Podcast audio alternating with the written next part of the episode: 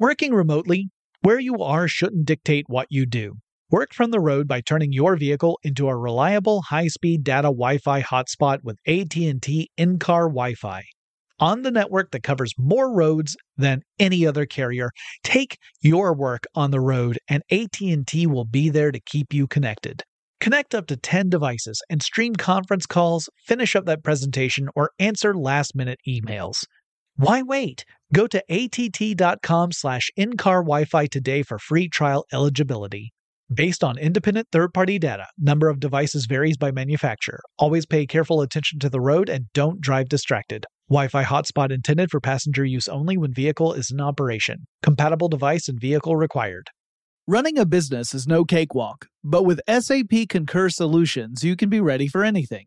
You can manage travel, expenses, and AP all on one platform that's packed with AI and best practices, and that delivers it all through an easy, clear, I can't believe how simple that is experience. So, while not much can be done about that guy who never fails to burn the microwave popcorn and stink up the entire office, with SAP Concur, you can easily handle almost anything else. Take control of your business finances today at concur.com. That's C O N C U R dot com. When you think about the future, what kind of technology do you envision? Whatever the future holds, artificial intelligence will undoubtedly be at the heart of it all. Join Graham Klass as he hosts season two of Technically Speaking, an Intel podcast, and hear from the minds transforming healthcare, retail, entertainment, personal computing, and more with the help of AI. Tune in every other Tuesday and explore the latest technology that's changing our world today and creating a more accessible tomorrow. Listen to Technically Speaking, an Intel podcast on the iHeartRadio app, Apple Podcasts, or wherever you get your podcasts.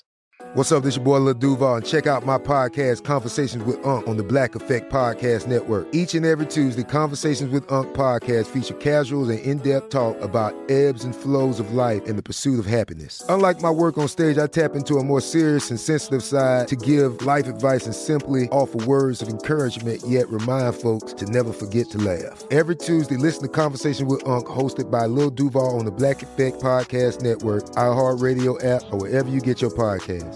Presented by AT&T. Connecting changes everything. Get in touch with technology with Tech Stuff from HowStuffWorks.com.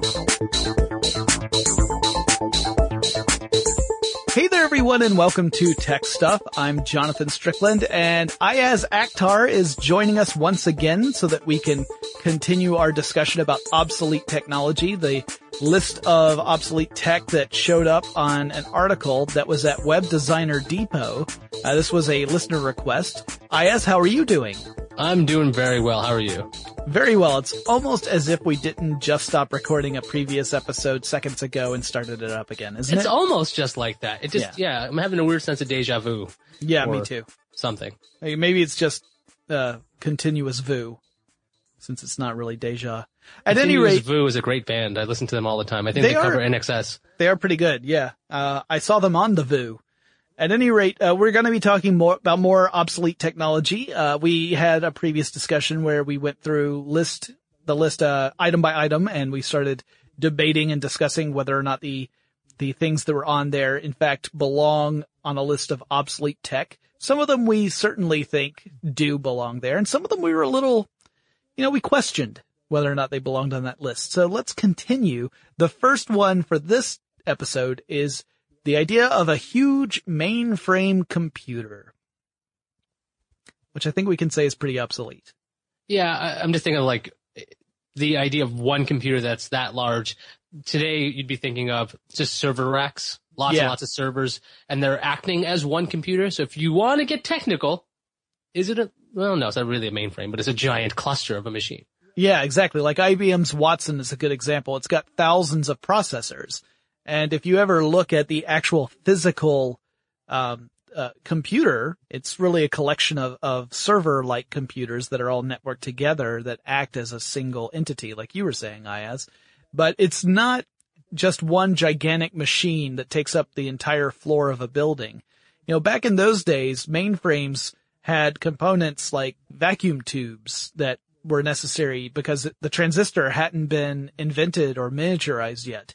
And today in the era of miniaturization, we no longer have to rely on those antiquated huge systems. Also, like the old mainframe days, a lot of those machines used a time sharing function, which for the listeners out there who aren't familiar with this type of computing, time sharing essentially meant that uh, there might be multiple terminals all hooked up to the same computer.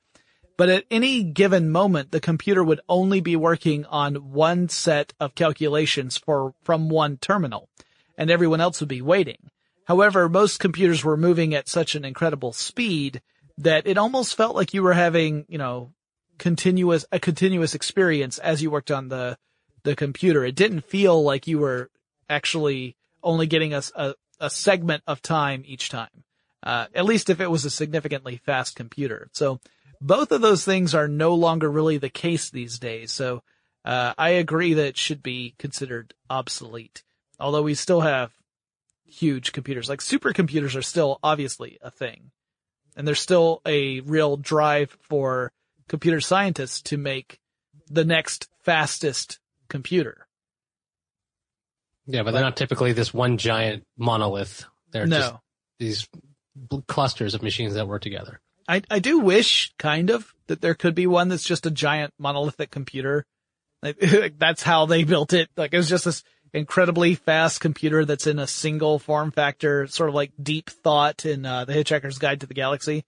But, uh, wishing does not make it so. So you're right. You should just buy like 30 or 40 servers and then put their parts inside of a refrigerator and make your own mainframe. Just Yeah. call it a mainframe. I might have to figure out a really good cooling system. Perhaps I'll, I'll keep the refrigerator working as a refrigerator in order to make sure that the servers don't overheat. How's that not a thing yet? If that's not a thing, that should be a thing. A refrigerator that doubles as a server rack. Heck yeah. Patent pending. Strickland Akhtar Enterprises. Uh, You heard it from us first. All right. Well, uh, then we have typewriters. Uh, Ayaz, do you know what a typewriter is? I do know what a typewriter is. It's that thing you'd use before you had a word processor. And, uh, my dad would type all the time. So I remember hearing that little thwack, thwack, thwack, thwack noise, Yeah. which sounded more like a metal key smacking a piece of rubber, that rubber roller. And then when you had the more automated versions where you could hit backspace and it would like remove the whole word, Mm-hmm. that sound echoes in my mind. But yeah, back, back in the old days, the typewriter, that's the noise. If you have an iPhone, when you start typing on it, that's the noise it's emulating. Yeah. You have no idea what I'm talking about. Skeuomorphism is what that's called, where we take something that has been obsolete and apply it to new technology just for really aesthetic purposes. Uh, yeah, the typewriter traces its roots all the way back to the 18th century, all the way back to the 1700s, but really you're talking about the 1800s before standardization came in and the early 20th century before it really became popular. So while there were predecessors to the modern typewriter all the way back in the late 1700s. It wasn't until the 1900s that we really settled on a, a form factor that, that was popularized throughout the world. And those early models were purely mechanical. Uh, they, they worked, you know, you had a system of levers and, and, uh, uh, little pivot systems where you'd press down a key and it would cause a, a arm holding a letter to come up, strike a ribbon that had ink on it, uh, against a piece of paper. And that would be what would leave the, the letter there. You would also usually have a system where the ribbon itself would get pulled by just a tiny amount. So that way you wouldn't consistently be hitting the same part of the ribbon. Obviously, if you did that, you would very quickly run out of ink on that spot. Although there were some typewriters where you had to actually physically reapply ink to the ribbon. Um, also you had to worry about those little typing arms getting tangled up with each other in some of the older ones. I had a, an antique typewriter where that would happen. If you typed faster than a certain speed, it would start to get locked up, which was frustrating. Uh, IBM would introduce sort of the golf ball style typewriter, the one that had all the letters on a round, uh, structure. And that was the one that had a very distinct sound when you would type. It just kind of, um, uh, you know, the, the, the clackety clack was replaced by a dish dish sort of sound as you were typing with those. And word processors came along a lot of typewriters and word processors were sort of combo things, but word processors allowed you to, uh, to, to create your documents, uh, in a, an electronic format before converting it to a physical format. Um, I actually had to use typewriters quite a bit in my early career with a, a, uh, consulting firm because we had all these different forms that we didn't have electronic versions for. We just had physical forms and you had to put it through into a typewriter and type things out on it. Uh, now you went to law school, right, Ayaz? That's correct. Did you ever have to use a typewriter in that respect? No, uh, but when I went to law school, it's like the, let's see, the 2000s. So we, we had computers and printers and things and a PDF, uh, we could always use a PDF to fill out things. But yeah, I didn't have to use it in school very often. But I do, you just reminded me how if you wanted to spy on somebody, you could just take the ribbon that was used and you Oh, could sure. read the words because it was, it's clearly printed on there because there's this ribbon of text and you could basically find anything you wanted to. I always thought that was really fascinating when it came to like this evidence that's being left behind constantly. Oh yeah, yeah. If you were using a typewriter, then you were leaving a record of exactly what you were typing. It would also allow people to see what a terrible typist you were. this is true. and see all these mistakes and think, huh, they totally hit that backspace button for this one. Uh, yeah, the backspace button often would use some sort of liquid paper type, uh, substance in order to cover up whatever it was you just typed so that you could type a new word in its place. Uh, it wasn't exactly undetectable. You could always tell when you would get a sheet of typed paper where someone had to hit the backspace quite a bit. Yeah, you could just peel it off if you wanted to see the original letter. And the other thing was, if I remember right, effectively the the typewriter would remember what you had just typed. So if you're going to, like, let's say you, you typed a T by accident, just the white ribbon would come up and the T would hit again. So you just had this perfect spaced T, the white one over the black one. So it was pretty visible if Yeah. you knew what you're looking at. Yeah. So, so not, not, uh, flawless. And uh, eventually printers became inexpensive enough and computers became popular enough that the typewriter largely disappeared.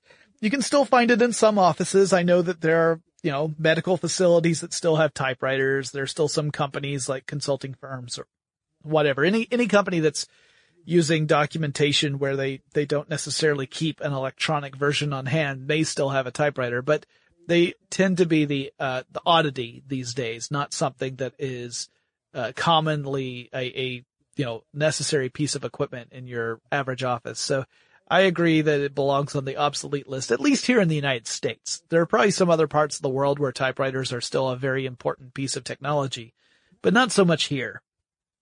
They're definitely obsolete, but again, one of those, another one of those fascinating pieces of machinery. When you, when you were talking about them being purely mechanical, when you see the levers moving, when you see the arms hitting the, uh, the ribbon, it's actually quite a, a feat of engineering considering what it was. It's like this movable type setup. It's like, okay, Yeah. so we're going to have this easy way to print if I just punch these keys. Just a, a cool little bit of history.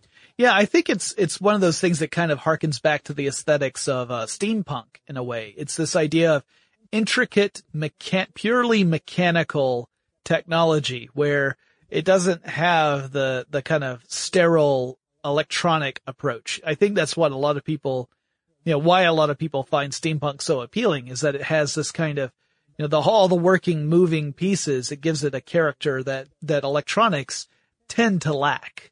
So, uh, yeah, I, I definitely agree with you there. How about the next one? Dial up modems. Oh man, uh, definitely obsolete. And if you're using a dial-up modem, you probably want to upgrade. At least I hope you would, Yeah. because they are, they can be finicky. I had, I remember I had my 2400 baud modem. Yeah, know, I had one of those.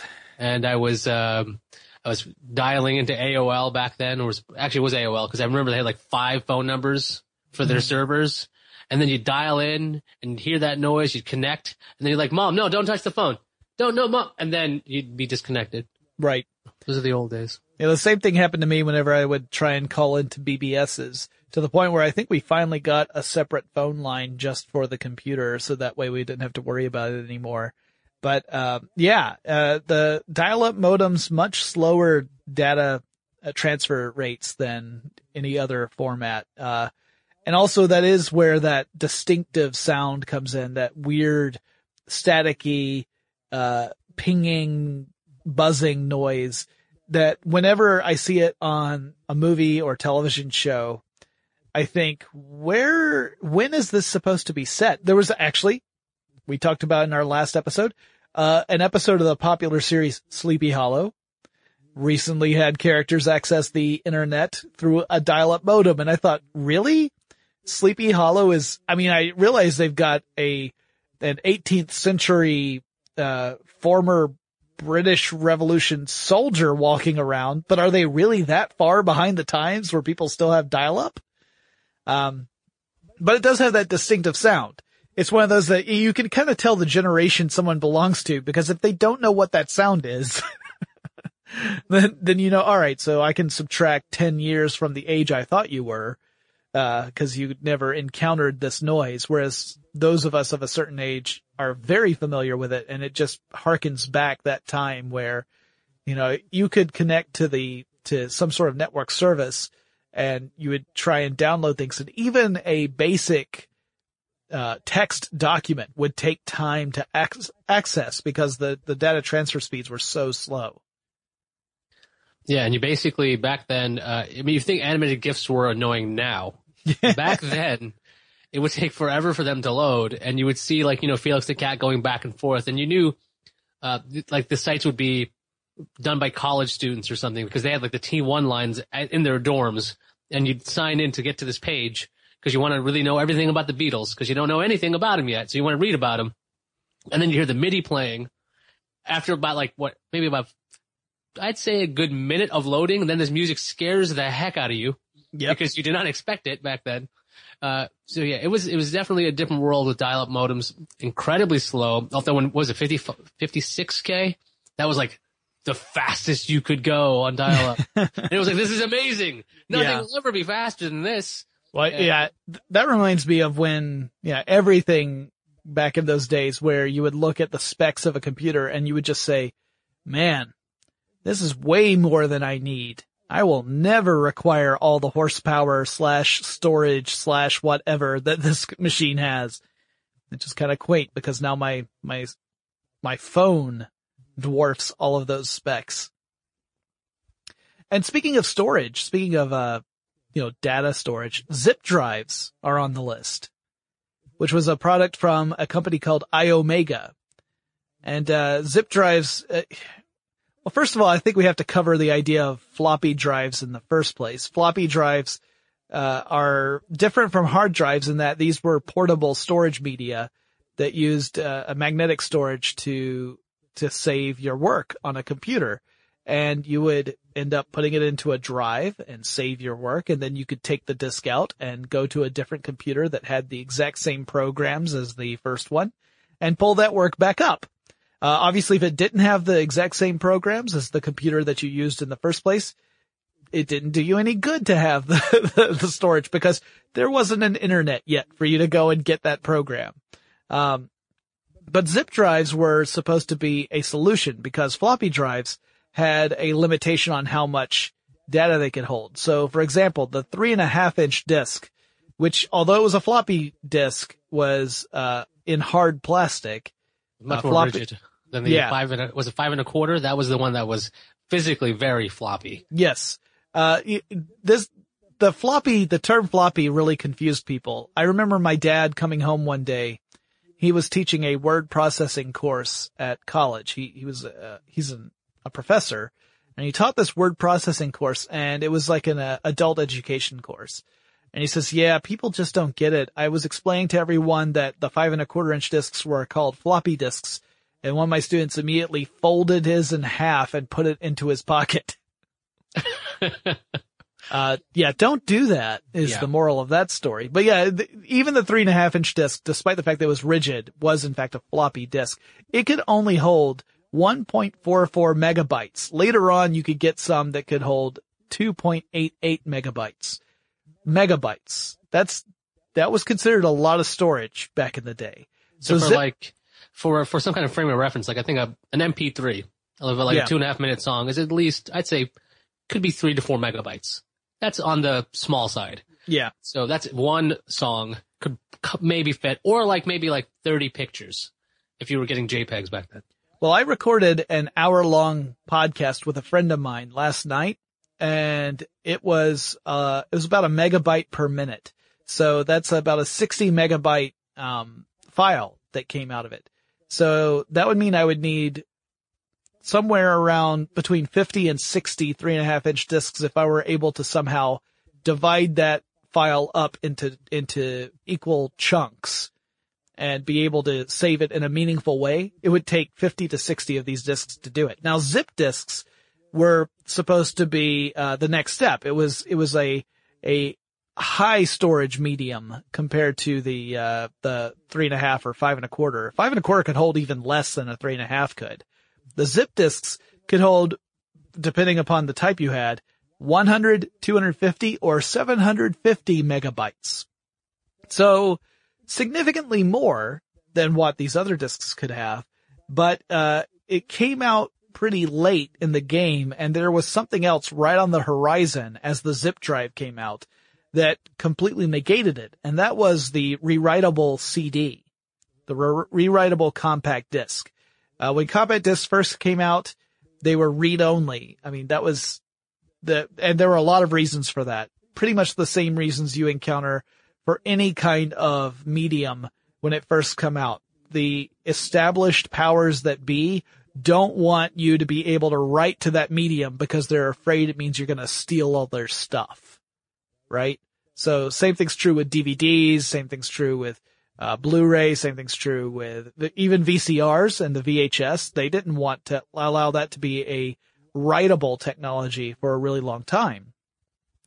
Uh, so CDs, when they did come out, they were able to hold a lot more data. They were actually eventually priced lower on a cost per megabyte basis.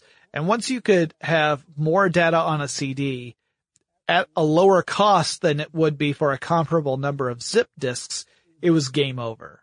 Uh, and what I thought was really funny is that PC World named the zip disk the 15th worst product of all time in 2006 but then in 2007, PC World said it was the 23rd best tech product of all time.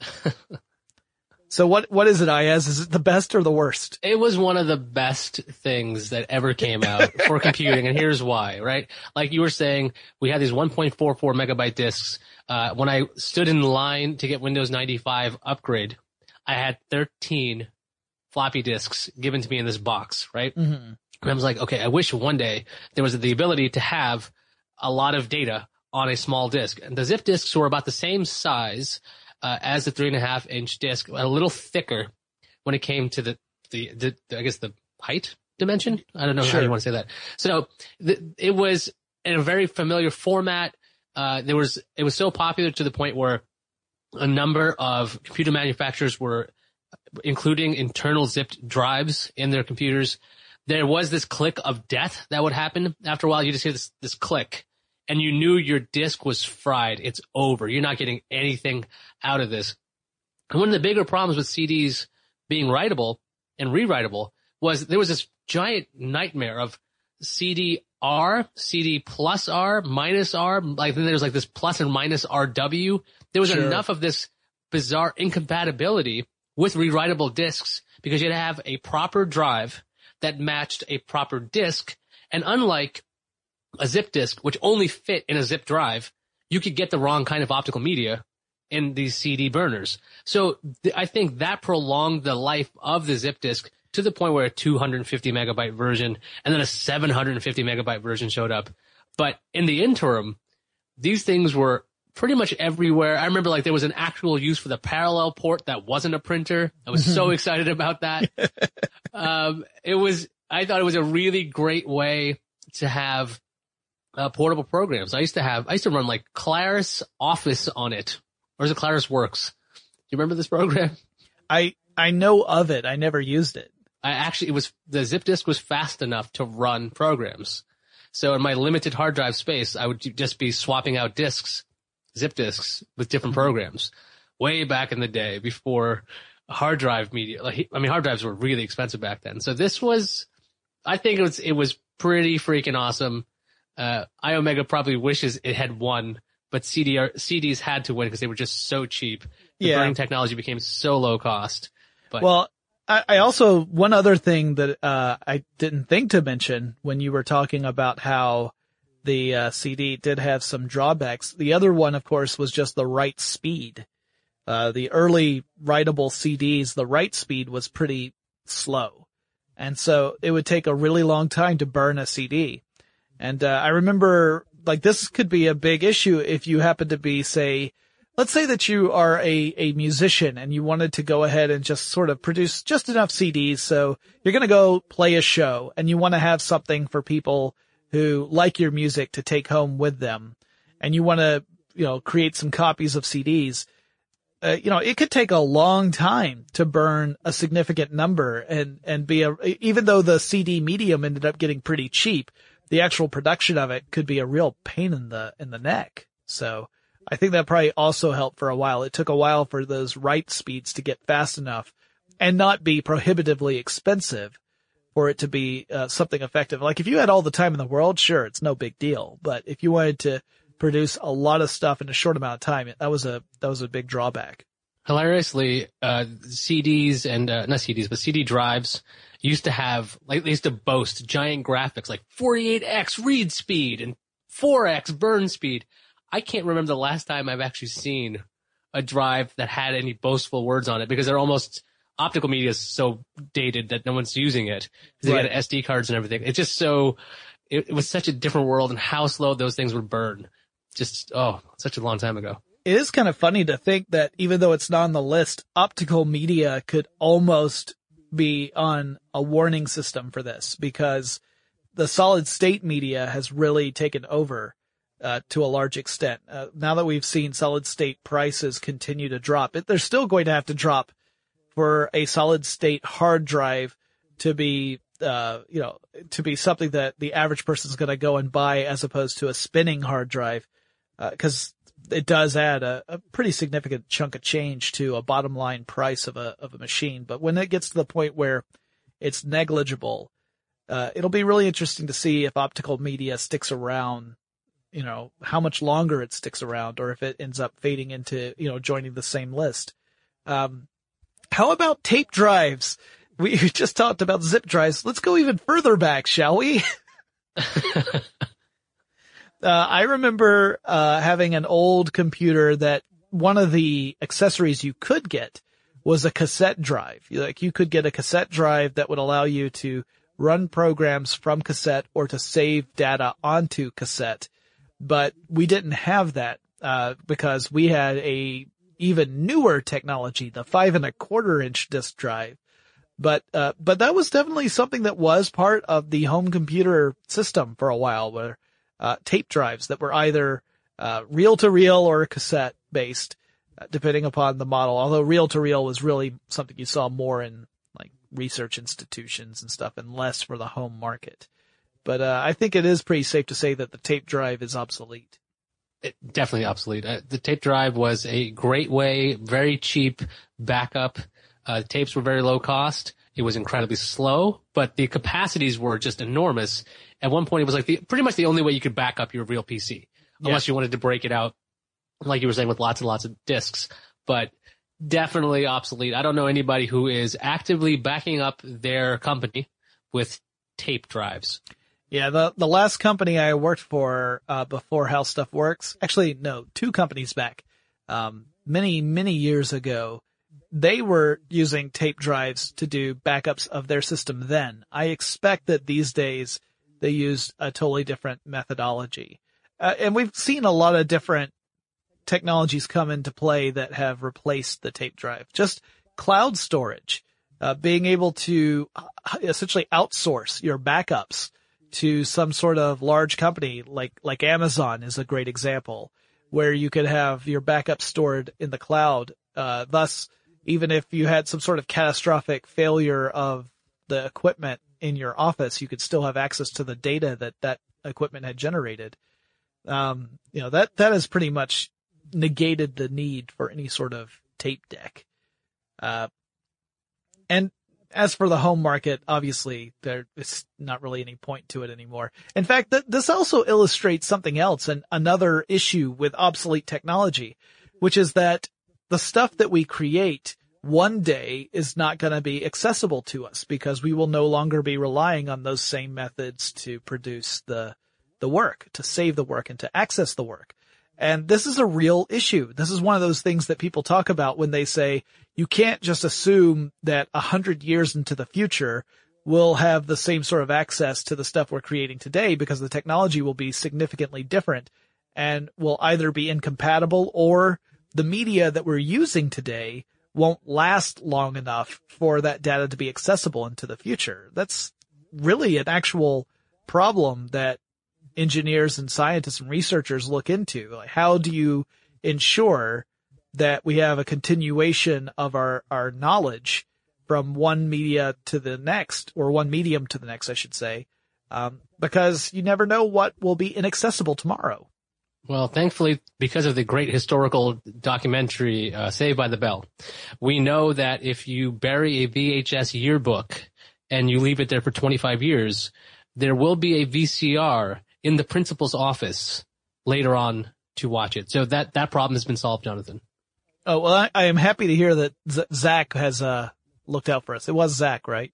Well, well, Zach was on the VHS tape. So the future, future blonde kid who looked just like Zach in the same set of racially diverse group of friends there, uh, they also were very, very happy that the same principal had a VCR attached. You're totally right though. If you're going to leave, this is just, here's, here's a, a tip that nobody ever needs. If you're going to leave something in a time capsule, make sure you have the reader of the media available with instructions, with all the cables, because otherwise it's kind of pointless. This just reminds me of my tape drive, which was also made by Iomega that I wanted to use later on where I had to get a, I want to say SCSI to USB adapter oh, because oh, wow. Yeah, you just because I needed the data. Like wow. Not, not really. I didn't really need the data, but I thought I did back then. So there you go. Okay, well, how about slide projectors? Yeah, that's obsolete. I mean, who's yeah. getting slides made? Right. Where would you go to process it? There, I'm sure there are only a few places in the United States where, that are actually still processing film for slides.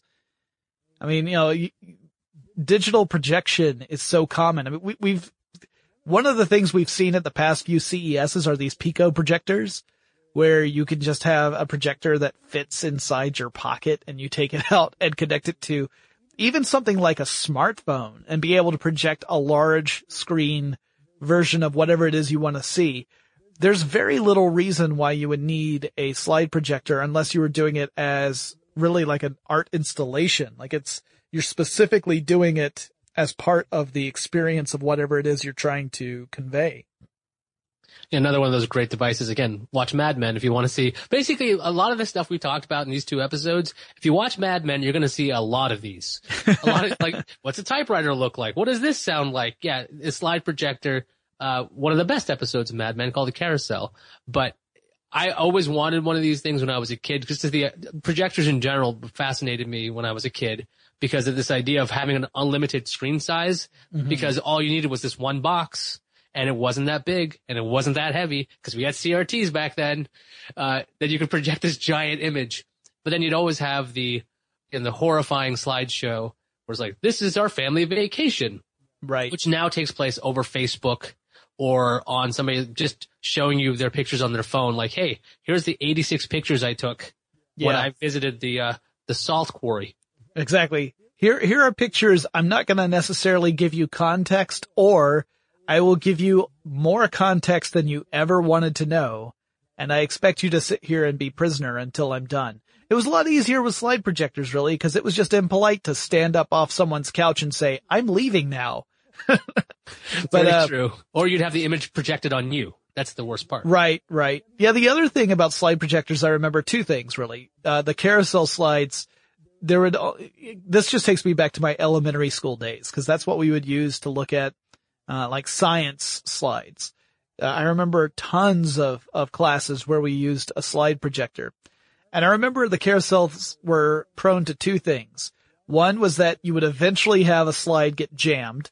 So it would stop the entire presentation while the teacher tried to uh, fix the jam. And often that would even mean removing the carousel, which would require us to again find our way back to the proper slide so that we could continue on our journey of education. And the second was that invariably at least one slide would be loaded either backwards or upside down.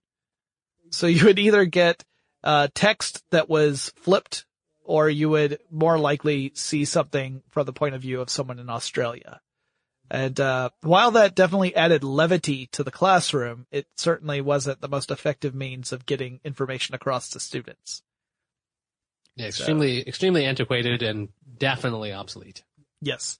Uh, however, I will say that that backwards image, we still see a remnant of that today with people who take selfies using a a phone where it flips the image so it it acts like a mirror, and then you end up getting these backwards T-shirts and things. I saw a lot of that. Uh, we're recording this the same week in the United States as there was an election, so I saw a lot of my friends post selfies of them wearing the "I have voted" uh, sticker but the sticker was backwards because they were using that specific mode to take the photo.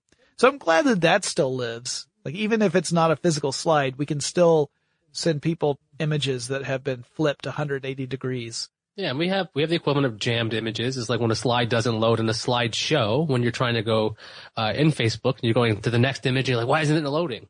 It's yeah. jammed. It's jammed. Yeah, and then you have to click on the picture or whatever. Yeah, that, you're right. Our our lives are still just as miserable. It's just we've got a different means of uh, producing the the the problems now.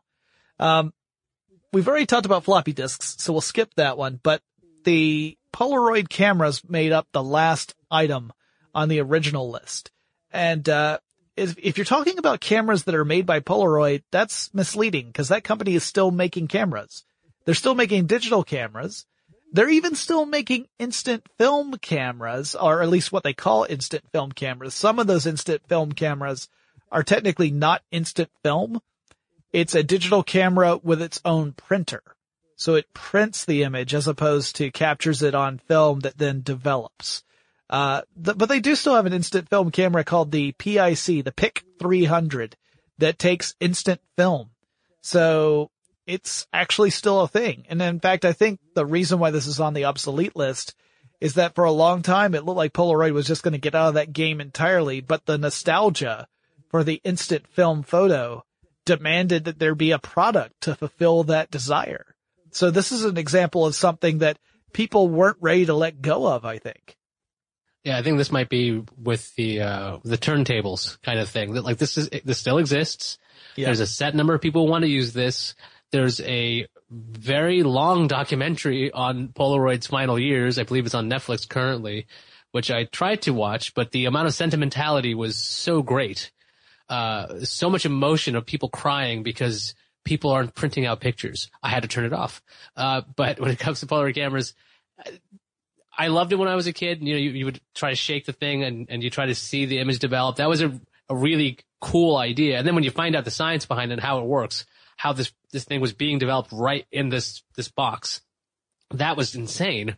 Yeah. Because it just seemed like, oh wait, that's how stuff that's how it works. It's not a big deal. But to to know more about it as I'm older, it's pretty cool. But I do you see yourself going out and buying a Polaroid instant film camera or instant camera because it's not film? I, I don't see myself going out and buying any cameras at all anymore because now I've gotten to the point where I used to be one of those guys who I liked the standalone devices that were dedicated to doing one thing because usually they did that one thing really, really well.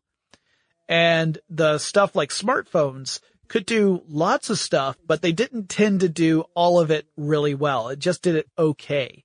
Uh, but now smartphones, either the smartphones have gotten to a level of quality that I am now happy with, or my standards have dropped enough where I don't care anymore. But either way, it's the same destination. Now, a smartphone for me acts as everything. It's my camera. It's my MP3 player. It's the way I access streaming media. It's the way I text people or interact with social media. Once in a blue moon, it's the way I talk to someone because I hardly ever make phone calls anymore. But, uh, yeah, so I, I don't see myself going out and getting an instant film camera. How about you? Are you are you nostalgic enough where that's something you you need to have in your life? I am I'm probably more likely to find a way to hack a Kindle for it to display my images on like a on like a loop than I would be uh, a candidate to get a Polaroid instant camera. Because for me, the the coolest thing about printed photography is that it requires no power source. It doesn't glow at night when you leave the room like a digital picture frame. So, uh, but I, I'm probably going to hack together a solution of a digital picture frame that uses e-ink then I would probably get this Polaroid thing. I'm not going to bother with instant film because it's Yeah. just not, it's not, uh, it just, I'm not that sentimental when it comes to that. Well, plus, I mean, you'd have to go and, and buy refills of it, right? I mean, that's the other thing is that you can't just offload the pictures and then make space so that you can take more pictures. You actually have to physically replace the, the medium because it runs out. So that's also a hassle. Well, that not- and like, you can't, ta- you just can't shoot a thousand photos. Like, however, you can't shoot them like, like, you're not gonna have a burst mode on Polaroid. Okay. There's no burst mode. You take the shot once yeah, and then true. it spits it out and you better, you have to wait. right. So it- you better make sure whatever subject you have, which better be a bowl of fruit that's not moving, that's going to be fine. Or a very still subject because it's not exactly like pet friendly unless your dog sits nicely and is trained, like not like mine. Right. Or, or you, uh, also you should know you do not have to shake it. Unlike the song. You do not need to shake a Polaroid picture Yes, it to that- develop. That great hymn, I remember that. Yeah. Well, that wraps up the list that was online. We have a few more that we were just going to mention, uh, from our own experience. My first one was the capacitance electronic disc. Did you, did you ever see these? Do you know what this is? I looked it up because I saw it on your list of things and I actually have seen them. Yeah. Turns out it, they look like giant floppy disks. Yeah. Yeah, they, uh, I thought of them as being about the size of a vinyl album record cover, right? Except made out of a, a semi-rigid plastic. Um, and there was actually a disc on the inside of it that you didn't see because it would, it would get pulled out when you put the, uh, the whole case into, like, it's essentially a cartridge into a player and then it would remove the disc and play it. It's called a capacitance electronic disc because it actually had a physical needle that would read the disc through electronic capacitance. So it was kind of uh, in between a vinyl album that uses a physical needle and a laser disc, which uses an optical laser to read information. It was kind of like in between those. It was less expensive than the laser disc. Uh, it's also less expensive, I think, than VHS tapes were originally, but you couldn't write to them. You could only read. It was read only. And, uh, each side of a capacitance electronic disc could hold about an hour's worth of material. So you would watch a movie and halfway through the film it would stop and you'd have to eject the, the cartridge, flip it over and put it back in to watch the rest of it. Uh, to this day, I can remember precisely where our copy of Indiana Jones and the Raiders of the Lost Ark stopped. It stopped right after Sallah says, they're digging in the wrong place. Then the video would stop. I'd have to turn the disc over and, and watch the rest of Raiders. So it left a lasting impression on me. Uh, ultimately, it did not succeed in the market. It went obsolete pretty quickly. In fact, you might even argue that the word obsolete isn't uh, accurate because it never rose to prominence. So perhaps obsolete is giving it too much credit, but I have a soft spot in my heart for that particular piece of technology. I haven't uh, had the same experience as you, so I, I, I, don't know how that would be growing up. Well, uh, it was a magical time, Iyaz. Uh, as for other types of obsolete technology, I'm just going to lump a bunch of these together and mention the ones that I kind of thought sort of might fit obsolete. Like a lot of those ports, like the parallel ports you were mentioning, Iyaz, a lot of those have largely been rendered obsolete by USB ports. Uh, USB has really taken over. And so we don't really necessarily need all those other ones these days. Uh, in fact, it's been a long time since I've bought any technology that required me to plug uh, something else in. It's almost all, you know, just plug and play with the USB these days. I mean, there still are some out there. It's not, I don't mean to suggest that they're all, uh, USB. That's not the case, but a large number of them are. Uh, answering machines also because now we've got things like digital voicemail. Uh, MP3 players I think are fading away because again, we have devices like smartphones that allow us to either stream music or store it natively on a device. So there's less need for a dedicated MP3 player. Um, the analog television broadcasts, we mentioned that in the last episode, that transition from analog to digital caused a huge headache back in 2009. There was a lot of confusion about whether or not you would still be able to watch TV and who needed to have a, an adapter and who didn't need to have an adapter. Uh, were you covering technology back at that time? Yeah, I was, and I was very into this back then, and I, I believe it got delayed for a, a, lot of months, maybe even a year. I can't remember how long the delay was, but I, I, would, I found it just amazing that people were confused because the amount of advertising that was done about this transition, this change that's going to happen, it's going to happen. It was like, it's going to be this set date, and then it was pushed off by three months. So you should have been up to date at that point, but you weren't. A lot of people weren't. Um, I just couldn't believe how many people were left in the dark. On top of that, the transition caused so many issues when it came to just being able to receive a signal because when it was analog, if you were far enough away, you'd get a signal, but it'd be very weak and you'd get kind of snowy kind of stuff going on, a lot of ghosting going on with right. the images. So, but you'd get something. But with the transition, you either got signal or you got nothing. Yep. And so the the blacked out version of this added to the fact that these waves didn't travel as far through buildings. That was a huge problem for a while. Seems like with, uh, with the years have gone by, a lot of that's been alleviated by different positioning of towers and things so that mm-hmm. you can get a place like New York City where I am, you can still get signal because for a while, if you were like on the wrong side of the building, you were not getting like Fox and right. that's been now fixed. So it was a, it was a very interesting time that I thought would have gone a lot worse. I think the government had this program as well where you could get a converter box for a set. I think it was like $50 or less than that if you wanted to still use your old TV. And, um, it was, it was an interesting time. And I don't think a lot of people remember it anymore because it's, a lot of people were on cable at that point. So it didn't affect them directly because they were still using their boxes. Right. I, uh, I remember covering this as well and, and seeing the confusion that was around it. We, one of our first tech stuff podcasts was about this very topic. Uh, Chris Pollette and I did a topic about it to talk about who needed it and who didn't because there was a lot of confusion. Even for people who just had cable television, they were wondering if they needed to have some sort of converter box. And there were, there were some manufacturers that were kind of preying on ignorance at the time too, in order to sell devices that weren't needed to customers who, who were fine where they were. But, uh, I'm glad that that finally went through. Also, it's an interesting entry on the list because unlike a lot of the other ones where the obsolescence came about as just the fact that people moved on to other technologies, this one was a forced obsolescence. There was no choice in the matter. It wasn't that people necessarily moved on to something else. It was that that thing no longer was supported. Yeah, that was, uh, it was a good time.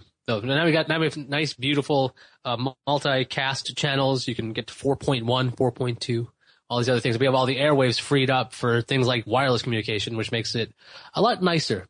Right, and then you have uh, your own entry down here too, right? Yeah, it's my favorite piece of obsolete technology is the UMPC. This was an initiative by Microsoft and I believe Intel at the time. Uh, it was a oh geez, I don't remember how many years ago it was, but it was a while ago. I'd say at least uh, maybe eight years ago.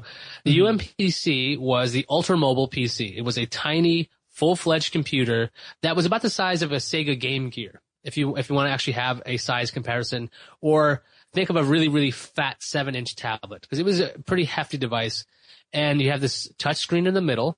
Some devices goes to have on-screen keyboards only where you could just tap and you'd get like these semicircular keys on the left and right so you can do thumb typing, or do you get a more traditional keyboard that would come up kind of like a tablet today has or phone has.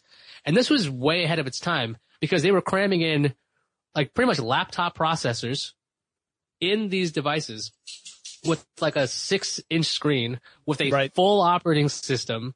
And so you would get like two or three hours of battery life and it was about a grand or so. So it was very expensive. And for me, I've always had this dream of being able to just have one device, one computer that I can carry with me anywhere I go. And then, crazily enough, like come home and dock it. And that's what the thing's supposed to be. And it didn't take off because of the, a lot of the things I mentioned, the battery life, the price, and it's just, it just couldn't do it. Did you have experiences with UMPCs? I uh only only tangentially. I never owned one. Uh, I had read a lot of the the drawbacks, and I never got into it. They were also really expensive, uh, and I, so they were kind of out of my price range. They were uh, there were enough drawbacks where I I couldn't see them being that useful. Uh, I liked where it was going, and I thought that that was going to be an entire like line of technology that we would see improve over time and continue uh, continue to take advantage of things like miniaturization, uh, battery improvement, that sort of stuff. I really thought that's where things were going to head. And then sort of, I think cloud computing took a lot of the, the need for that out. You know, as, as you started to offload the actual processing onto other, uh, platforms, you didn't need to have a device that could do it itself. You had all these other things that could do the work for you. You just needed a device to be able to access that stuff. And so uh, I think that was a large part of why this never really took off. It wasn't just the drawbacks, which I think you could eventually engineer your way around, uh, or at least try and create as efficient a system as possible so that it was still useful. It was that it largely became moot. I still, I think the drawbacks were just gigantic when it came to using a, it was a full-fledged desktop operating system that you were using on a very small screen. Yeah. So it wasn't exactly optimized. I know Windows XP, they did have a tablet edition that's, I believe was running on the number of these devices. So it was capable of being worked with with a stylus, but a lot of the work you would want to do on a desktop computer, you wouldn't want to do on a device like this. And like you're saying with the engineering, we've seen a lot of things happen where like smartphones now are optimized applications that made those things seem like they were going, they, they would move fast. Mm-hmm. And if you had a desktop computer versus a UMPC, you would know what it was like for this application to run fast. And there was a lot of pain when it came to this idea of trying to be productive on this small device. I think the smartphone is the successor in some kind of way to yeah. the UMPC because it does pretty much everything you want. And with the larger screens that are happening and multitasking on Android phones, like, I mean, actual like windowed multitasking, Mm-hmm. That's so close to this thing that I wanted where you can pair it with a Bluetooth uh, keyboard and you can just prop this up and you can use it as a full-fledged machine. Uh, but yeah, the, the UMPC was one of Microsoft's early initiatives that failed. Uh, they were ahead of a lot of things, including tablet PCs. The first gen of that was really awesome. Uh, but yeah, Microsoft, whatever they're doing, pay attention to them because they're yeah. usually way ahead. Yeah, they're way usually ahead. Pay attention to them and then wait a couple of years for Apple to do it and then go out and buy it. Exactly. And then Microsoft will try to copy it again. But then again, there is this, uh, as we're recording this, there's a lot of news about Windows 10 and basically you're going to have a full-fledged desktop operating system in your phone and Windows Phone and the apps are going to run cross-platform. So maybe I will get my wish where, where I can just dock a phone and use it as a computer. Although I don't know if I need to do that anymore. No, we, we've seen, we've seen some implementations of that technology over the last few years of people trying to do that and each of them were, you know, you could see where the promise was, but it never quite clicked properly. Uh, I remember seeing the, these smartphones that were, uh, you know, you would plug it into a docking station and you could even, uh, have a, a larger display running, you know, so that you, you could look at a larger display, use a, a separate keyboard, but it's all running off the processor of the smartphone. Uh, but, you know, we never got to an implementation that really met the needs and the price point for the, the consumer. So maybe we'll see it. That was the uh, Motorola Atrix, I think. That was like one of the first yeah. ones that, that allowed this. Yeah. And I remember like I was drooling over a patent application that Apple had where you could just pop an iPod into your computer and that would yep. make it your computer, like a giant cartridge. I'm like, that's brilliant. But that never happened, obviously. So it's, it's these, uh, the future for me is kind of like the, with what you're talking about, everything being cloud based being able to log in and have all your settings, kind of like a Chromebook experience, mm-hmm. that's getting closer to this kind of every computer is your computer as opposed to I carry my little device. Right. Yeah. Yeah, I agree. Well, this was a great discussion about technology that doesn't matter anymore. I'm, I'm glad that we could have this conversation. Uh, Iyaz, for all of my fans out there who want to follow the stuff you do, where do they find you? I suggest twitter.com slash Iyaz. That's I-Y-A-Z as in zebra. Uh, I got on Twitter early, so I still have that uh, username, even though there's a very famous musician who goes by the same name. And if you're writing to him and you you're just hearing this podcast and you find out there's another Iyaz, I had the name first, and uh, that's that's a, that's a stage name for him, by the way. So it's even weirder that he picked it. So if they want to follow me, my ramblings, go to Twitter or go to cnet.com. I do stuff there. Uh, it's kind of a well-known place, cnet.com. Yeah. Lots of product reviews and how-tos and news all in one fantastic site. Thank you so much, Iyaz. and thank you guys for listening. If you want to get in touch with me, let me know what sort of topics you want me to cover in the future. If there are any guests you want me to have on the show or just anything along those lines, send me a message. My email is techstuff at howstuffworks.com. Drop me a line on Facebook, Twitter, or Tumblr. The handle at all three of those is TechStuffHSW. And we'll talk to you again really soon. For more on this and thousands of other topics, visit howstuffworks.com.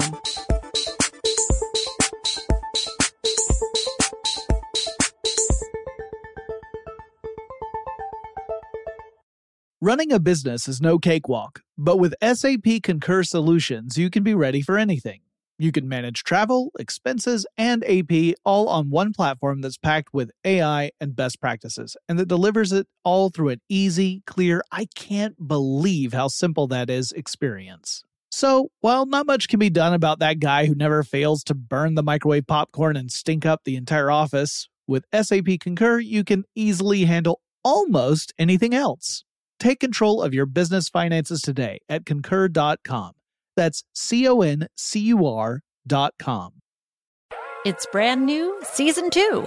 I'm Marissa Thalberg. And I'm Stephen Wolf Beta, and we're excited to be back having bigger, bolder, and always real conversations. Straight from the C suite front lines of marketing, media, and more. We have great friends joining from people you may know, like Wilmer Valderrama and Bobby Berk. And people you'll want to know. So grab a coffee or, hey, even an Aperol Spritz and come join us on America's number one podcast network, iHeart. Listen to brand new on the iHeart Radio app, Apple Podcasts, or wherever you get your podcasts.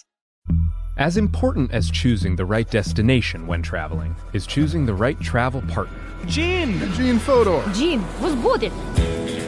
But be careful, because the worst trips result when two partners have two different agendas. The CIA really need your help, Gene. Freeze, Americano! Gene, run! Listen to Fodor's Guide to Espionage on the iHeartRadio app, Apple Podcasts, or wherever you get your podcasts. My whole life, I've been told this one story about my family, about how my great great grandmother was killed by the mafia back in Sicily. I was never sure if it was true, so I decided to find out. And even though my Uncle Jimmy told me I'd only be making the vendetta worse, I'm going to Sicily anyway. Come to Italy with me to solve this hundred year old murder mystery. Listen to The Sicilian Inheritance on the iHeartRadio app, Apple Podcasts, or wherever you get your podcasts.